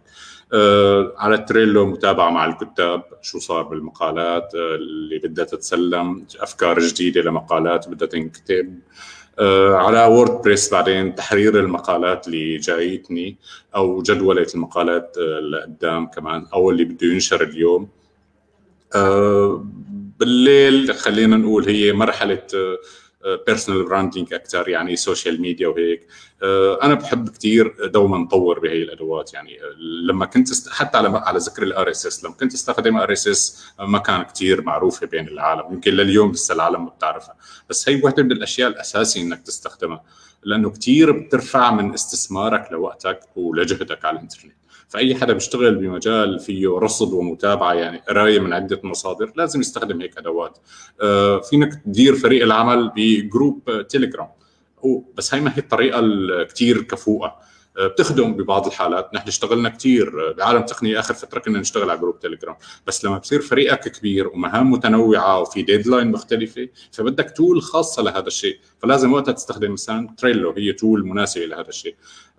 نفس الشيء اذا بدنا نحكي بالتصميم مثلا تستخدم كانفا، وهكذا. تيليجرام تستخدمه بكفاءه عاليه، هلا اليوم نازلوا تحديث كثير حلو بتيليجرام.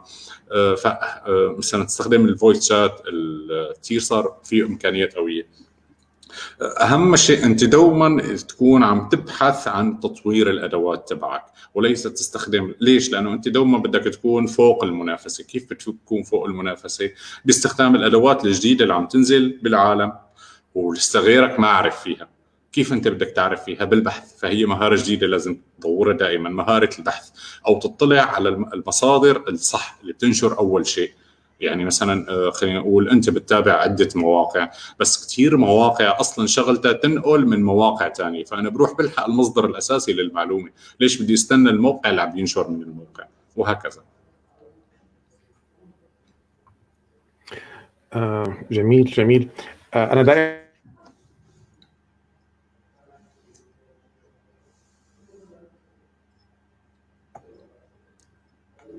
ما عندي هلا رجع الصوت؟ ايه رجع. عم اقول كنت كل جواب انت بتجاوبني يا بولد عندي 4-5 اسئله، ف بدي اشوف انا كيف فيني يعني حتى احط حد لاسئلتي. طيب محمد، هلا انت ذكرت البوابه التقنيه البوابه العربيه، البوابه العربيه للاخبار التقنيه. هي من المواقع اللي بلشت معاهم صراحه. طيب هدول المواقع اللي انت بتشتغل فيها اليوم، وهي يعني مواقع خلينا نقول هي متسيدة المشهد على الساحة العربية، هل وصلت للعمل معهم بنفس الطريقة اللي ذكرت لنا اياها قبل قليل، انه هن اللي يجوا عندك؟ كيف عم تشتغل معهم؟ كلهم حرفيا كلهم يعني بدءا من عكسير، كشكول التقنية، بوابة العربية، الأخبار التقنية، عالم التقنية، هارفارد بزنس ريفيو، أراجيك، وكل شيء مواقع صغيرة ما عاد أتذكرها اشتغلت معها فترة مؤقتة. حرفيا كلهم أنا ولا واحد منهم أنا قدمت له بالطريقة التقليدية إنه مثل سي في أو نماذج أعمال أو شيء، لا كلهم هن تواصلوا معي، تعال بدنا يصير معنا كاتب أو محرر أو مدون أو أو أو, أو. كلهم بهي الطريقة. بدور صراحة عم تسأل سؤال أنا كنت مسألك يا مع موضوع إدارتك أو أسألك عن يومك، إنك أنت كيف بتدير، رح أيضا وضع السؤال كيف بتدير وقتك وكيف توافق بين يعني هو السؤال الأهم يمكن كيف توافق بين عملك وحياتك الشخصية، لأنه يعني أنت مستوى إنتاجيتك عالي جدا، حتى هي فكرة السكجول أو يعني جدول. شكرا، انا بتعرف انه ما كنت يعني ما دائما كلمه سكجول ما بعرف شو اعطتني كلمه اليوم الجدول لفتره متقدمه، يعني انه طيب انت حياتك الشخصيه ما بعرف عائله اصدقاء مشاوير وينها وكيف توافق بين الموضوعين؟ هلا المتزوج وعنده اطفال بياكل هم هالموضوع اكثر. أنا كوني لسه مالي متزوج ولا عندي أطفال فما كثير باكل هم هذا الموضوع. اثنين في جزء من يعني بس دخلت بهي الروتين بتصير أنت بتعرف يوميا الساعات المعينة اللي بيناسب فيها ساعات الشغل خلينا نقول، ولما بتستخدم أدوات صح حرفيا ما بياخد منك الشغل كساعات عمل كتير. لما أنت بتطور خبرتك، مثلا أنا اليوم بدي أكتب خبر تقني، تيليجرام نزلوا فويس شات تحديث جديد، هذا الخبر أنا لما كنت حدا جديد بهذا المجال ممكن يأخذ معي ساعة شغل، يعني بين فكرة خبر لبينما مشي بعدة عمليات والأخير نشر بالموقع. اليوم بيأكل معي 5 دقائق 10 دقائق. ليش؟ لأنه صار في روتين، صار في سرعة بإنتاج الخبر، فهم الخبر، استيعابه، إعادة كتابته، تحط له عنوان، تحط له صورة، تركبه على الموقع ونشر. هاي العملية مع سرعة تطوير الأدوات صارت اختصر على حالك كتير وقت. 2 كل حدا بقى بيشتغل بالوقت اللي بيناسبه. الأخبار هي بتفرض وقت عليك ما أنت بتتحكم فيها، بس في عندك شغلة حلوة وهي مشكلة بنفس الوقت إنه أنت بتتعامل مع سوق أمريكا، معناتها يومك بيبلش الساعة 2-3 الظهر أحياناً 5 الظهر لأنه عندهم بيكون فتح سوق العمل. إذا عم تشتغل مقالات هذا الموضوع بإيدك أكتر، يعني أنت بتتحكم بيومك، المهم تسلم المقال على الديدلاين المطلوب منك إذا حاطين لك ديدلاين. أنا شخصياً بقسم شغلي فترتين، فترة بالنهار يعني من 11 لل2-3 وفترة مسائية عم بتكون كمان 2-3. هي بتتضمن كل شيء يعني شغل، تطوير، تعلم، متابعة، كل شيء. الجدولة كتير بتحل مواضيع، إذا أنت جدولت لقدام أنت فرغت أيامك لقدام، هاي شغلة كتير بتساعدك. يعني أنا عندي 15 يوم سفر من حلاوة شغل الإنترنت أنه أنت فينك تضل شغال وتسافر بنفس الوقت لأنه أنت جدولت الشغل. إذا بيتجدول معك في أمور ما فينك الجدولة فصعب. تمام. طيب سؤال إجا من أحمد، يعني إجا بوقته، كان هذا سؤالي القادم. ما في أمان مالي.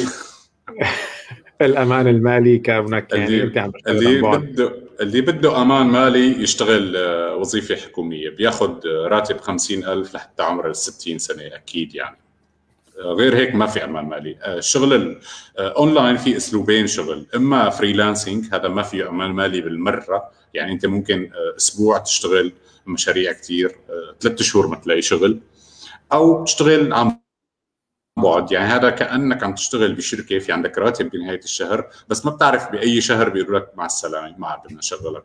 فبشتغل أونلاين إما فريلانسينج ما في أمان مالي بالمرة، لكن شوف الفائدة وين. إذا أنت طورت من مهاراتك وجودة شغلك وتعاملت مع عملاء منيحين بيصير عليك حالة معاكسة، بيصير هن بيطلبوا منك شغل أكتر بكتير مما أنت بتقدر تلحق عليه. ففي أنا بعرف فريلانسرز بيوظفوا ناس يساعدوهم بالشغل، تخيل عليهم طلب أكثر مما هن بيتحملوا ينفذوا. أو إذا أنت عم تشتغل عمل عن بعد يعني براتب، هذا أمانه المالي مثل أمان أي وظيفة على أرض الواقع، ما بتعرف بأي شهر بيقول لك مع السلامة حتى لو أنت كاتب عقود معهم. يعني بيلاقوا لك تخريجه. فبيشتغل اونلاين ما راح يفكر بموضوع الامان المالي، بده يفكر بناحيه ثانيه، انه انا الدخل اللي انا بطلعه اونلاين بالشهر يساوي 10 اضعاف الدخل اللي انا بطلعه بالوظيفه التقليديه اقل شيء، يعني بدك تصل لهذا المستوى. فاذا عم تشتغل فريلانسينج ما في امان مالي، بدك تركز على بناء قيمه شغلك، تعامل مع عملاء منيحين، في عندك استمراريه بالعمل معهم، هن بيضلوا بيطلبوا منك وبجيبوا لك عملاء ثانيين. فبدك ما تقلق موضوع الامان المالي، لانه اكيد ما في امان مالي. اللي كثير بيهمه الامان المالي يشتغل وظيفه حكوميه، بياخذ راتب نهايه كل شهر لحتى عمر 60 65 سنه اكيد. بس هل هذا الراتب كافي؟ لا. اليوم ما بتعرف قديش في موظفين بالقطاع العام بيراسلوني بدهم يشتغلوا اونلاين. كيف؟ لانه مع انه لما دخلوا هن كانوا مقتنعين، ما حدا اجبرهم، انهم تعبوا كثير وعملوا مسابقه والف قصه لحتى دخلوا على وظيفه بالقطاع العام، على امل كان الراتب منيح وقتها.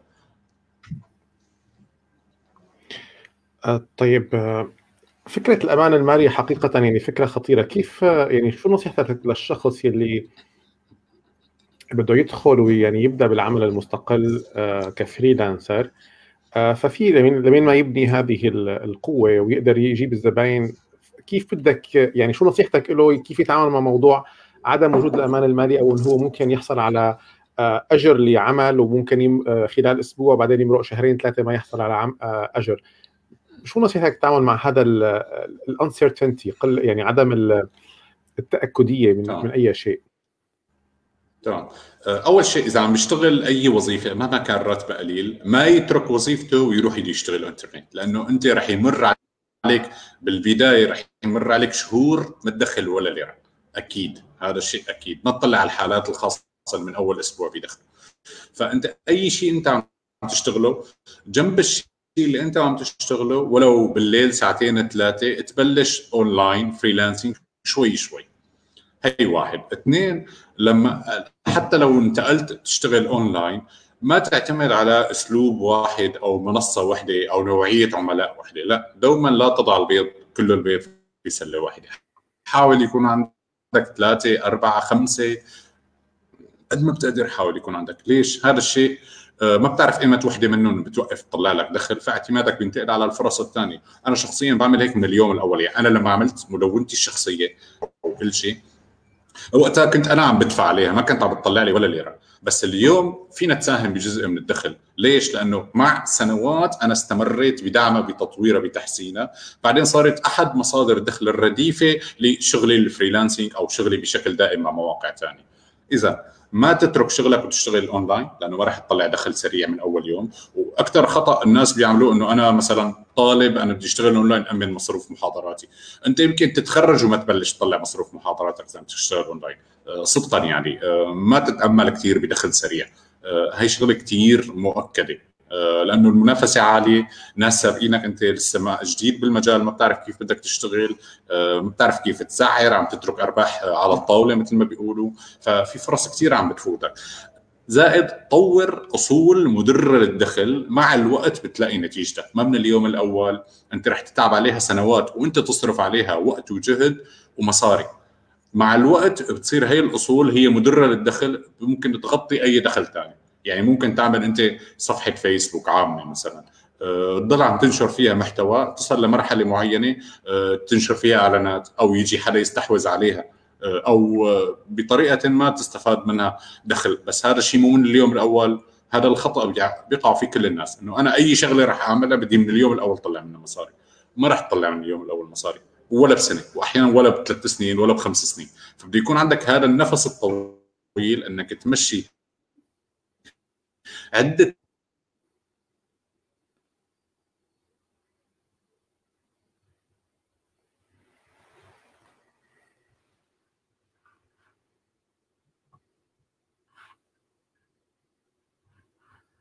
مسارات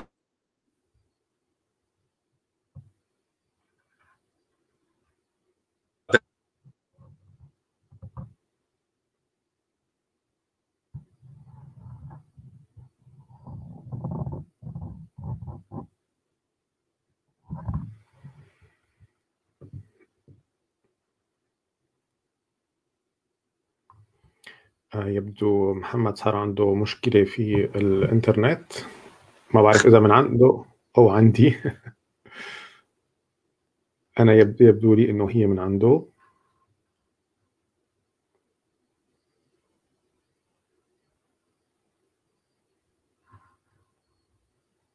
مع بعض بحيث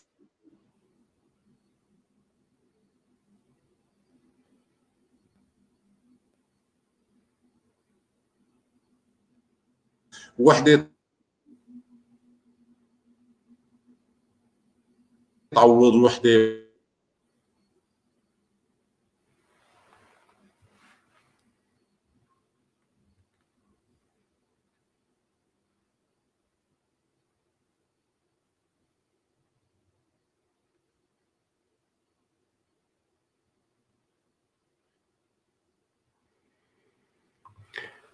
تمام. هلا هيك يمكن انا محمد هو اللي عم يعاني من مشكله، ان شاء الله تنحل المشكله عنده. بس انتم عم تسمعوني، يعني محمد ما عم تسمعوه بس عم تسمعوني على ما يبدو.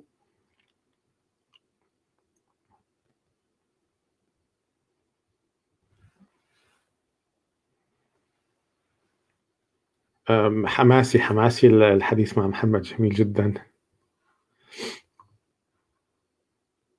تمام، اوكي، يلا إن شاء الله يقدر يرجع يتحسن الإنترنت عنده. وشكرا كثير لكم على النشاط الكبير بالتعليقات والتفاعل الكبير، كنت سعيد جدا. إن شاء الله أكون وفقت بإني أنا قلت أغلب الأسئلة، مثل ما ذكرت الأسئلة اللي هي تتعلق بأموركم الشخصية يمكن أجلها للقائنا الأسبوع القادم، وقت حنسأله لمحمد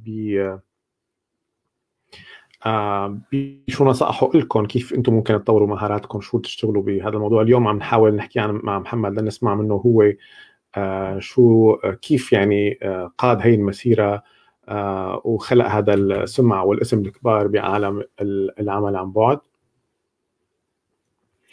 طبعا يا محمود، اي فعلا رائع جدا، والخبرة كبيرة جدا ومنطقية ايضا، يعني مو منطقية بمعنى أنه واقعية جدا، تحاكي الواقع.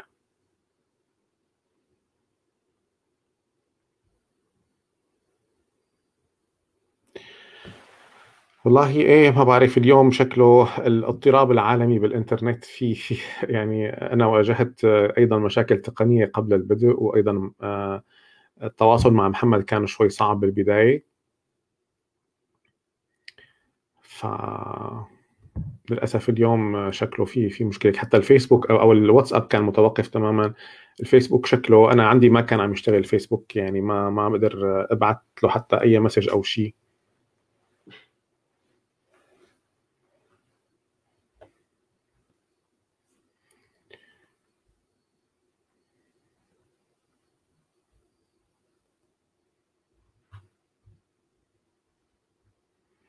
شكرا يا تاليا، بيسعدني كثير انه كان لقاء مفيد، بتمنى انه كان يعني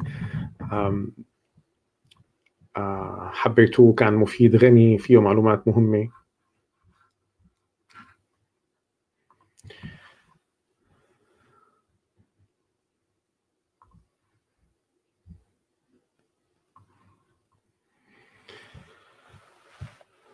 يبدو ما زال يعاني من مشاكل في الإنترنت محمد. تماما يا أحمد، الإنترنت كلام آخر. يا حسام، راح يكون في عنا لقاء آخر، جزء ثاني، الجمعة القادمة إن شاء الله بنفس التوقيت. الجمعة القادمة راح نتابع مع محمد حديثنا.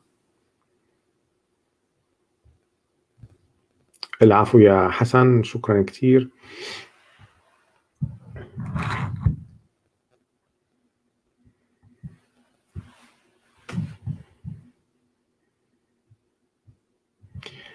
تماما يا منى، وانت اليوم يعني وصفتي توصيفات جدا جميله يستحقها، فشكرا كثير لك يا منى.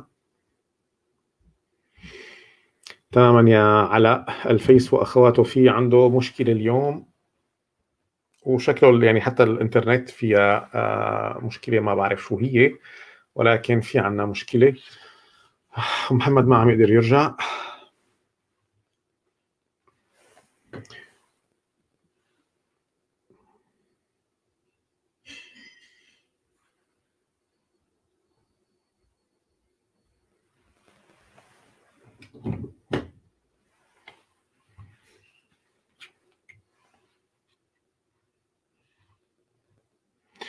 العفو يا فراس، أهلا وسهلا. أهلا يا منى، شكرا كثير إليك. العفو يا أحمد، هذا من دواعي سروري ولا؟ هي فكرتنا بنيوفيرسيتي تي في إنه يكون على يعني على وسائل التواصل الاجتماعي محتوى مفيد، محتوى إذا الشخص يعني صرف عليه وقت يحس حاله إنه كان مستفيد منه ومستمتع فيه.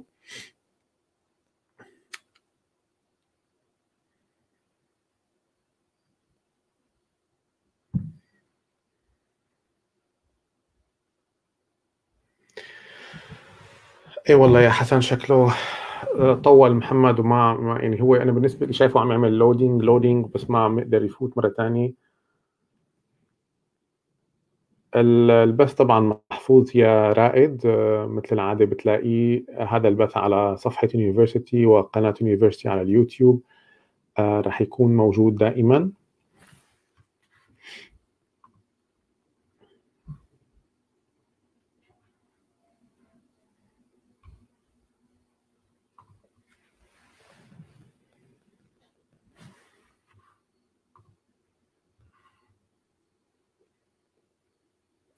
تماما يا رؤى، يعني الحقيقة فعلا مثل ما ذكر أكثر من حدا إنه يعني يمكن كلتنا بنعرف قديش الظرف ضمن سوريا صعب. وقت بنسمع حدا عم يحكي من الداخل وبهيدا الروح بهيدا النفس، ففعلا يعني بنحس بالأمل الكبير، ومو بس بالأمل، بنحس إنه ما عاد عندنا أعذار، ما عاد حدا عنده عذر يكون في أي تكاسل عن أي شيء. يعني هذا مثال حي واقعي من مدينة حلب، قدر خلال سنوات الحرب كلياتها يكون بهالعطاء وبهالتقدم والتطوير، فشيء رائع. شكرا يا ميديا، بالعكس هذا كتير شيء بيسرنا وبيسعدنا. وإيه يا أحمد، نحن إن شاء الله متفقين على لقاء الأحد الجمعة القادم إن شاء الله. طيب أنا بعتقد أنه يمكن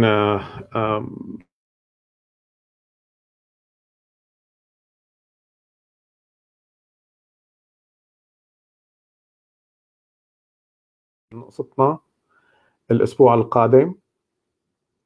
أنتوا أيضا يا ريت تخبوا أسئلتكم للأسبوع القادم، إذا في عندكم أي مواضيع حابين تطرحوها على محمد، وخاصة أنه لقاءنا الأسبوع القادم هو يتعلق بنصائح محمد لكم، أو شو المهارات لازم الشخص يشتغل عليها، شو المجالات اللي ممكن يشتغل عليها الأسبوع القادم. رجع عندكم فيديو ممكن حابين تطرحوها على محمد، وخاصة أنه لقاءنا الأسبوع القادم هو يتعلق بنصائح محمد لكم، أو شو المهارات لازم الشخص يشتغل عليها.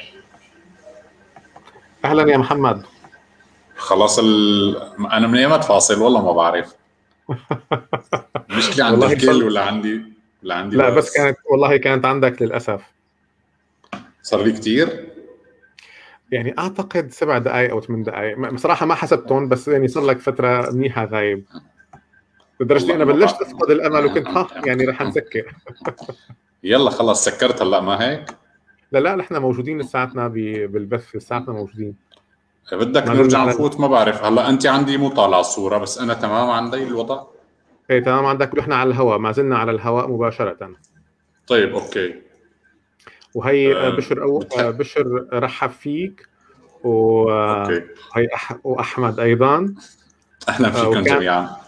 وكانوا الكل يعني اثناء انفصال النت عندك كلهم عم يعبروا عن سعادتهم الشديده و كمية الإلهام الكبيرة اللي أعطوني إياها بهذا اللقاء، وكمية الإيجابية الكبيرة اللي أمطرت عليهم، كانوا جدا جدا سعداء.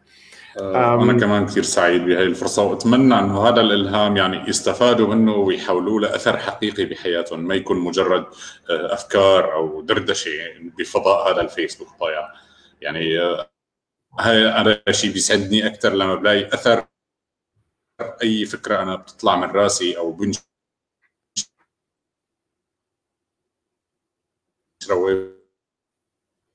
من كان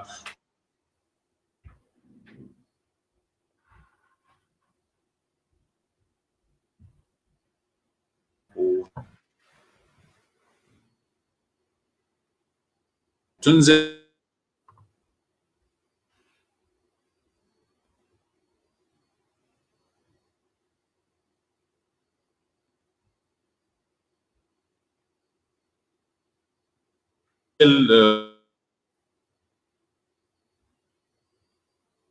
يعني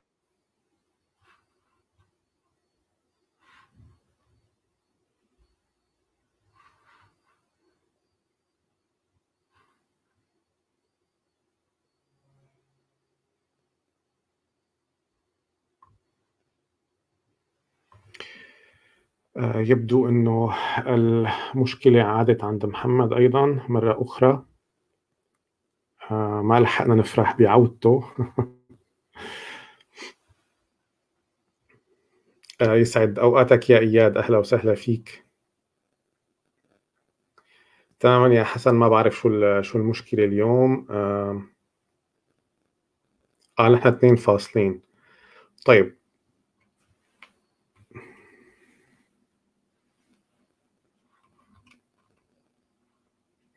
تماما، عاد القمر وغاب القمر بسرعة. ما لحق يضوي علينا.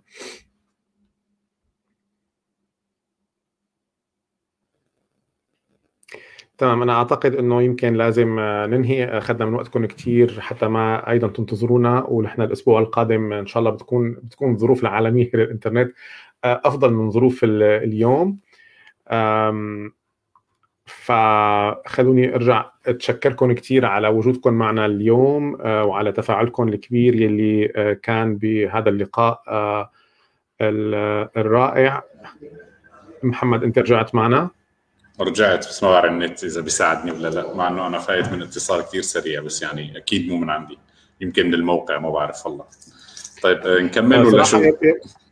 أنا بدي أسألك يمكن كنت سؤال أخير، بس يمكن أنا حتى ما نقع بنفس المطب رح نأجل سؤالنا للقائنا القادم الجمعة القادمة، لأنه أيضا كمان مجموعة كبيرة من اللي كانوا موجودين غادرونا بسبب انفصال الإنترنت، وكلهم يعني كانوا عم يقولوا مبسوطين كثير طالما في عنا لقاء قادم الأسبوع القادم، فهن رح يكونوا إن شاء الله. أنا صراحة كنت يعني المقطع الأخير أو سؤال المحور الأخير اللي كنت حابب أسألك عنه هو تسويقك الشخصي لنفسك وظهورك على وسائل التواصل الاجتماعي، فرح نعمل له إدماج بأسئلة الأسبوع الماضي كمان. أيضا شو نصائحك للآخرين بقضية التسويق الشخصي؟ أيضا أنت هذا الموضوع ذكرته اليوم بلقائنا عن قضية التسويق الشخصي، فمن أجله إن شاء الله للأسبوع القادم أكيد. فبدي أتشكركم كتير لوجودكم معنا اليوم ولتفاعلكم الكبير إن شاء الله، وكل الأسئلة اللي سألتوها أتمنى أن يكون نقلت أغلب أسئلتكم، وخاصة العلاقة بمحمد ومسيرته المهنية. محمد أنا كنت صراحة سعيد جدا جدا جدا بوجودك معي اليوم وباسم الفريق كله تبع نيو فيشيتي يعني بنرحب فيك، وكان كثير سعداء بهذا اللقاء. أنت بتحب تقول شيء قبل ما نمسي على جمهورنا ونقول لهم إلى اللقاء الأسبوع القادم؟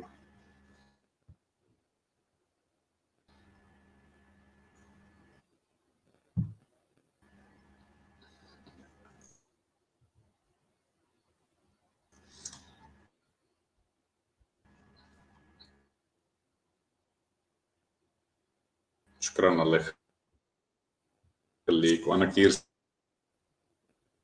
سعيد لهي الفرصة،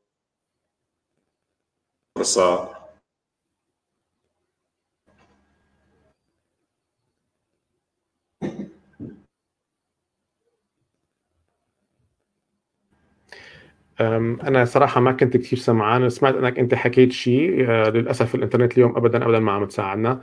ما بعرف إذا وصلكم شو اللي حكى محمد، بس بكل الأحوال نلتقي على خير الأسبوع القادم إن شاء الله، وإلى اللقاء.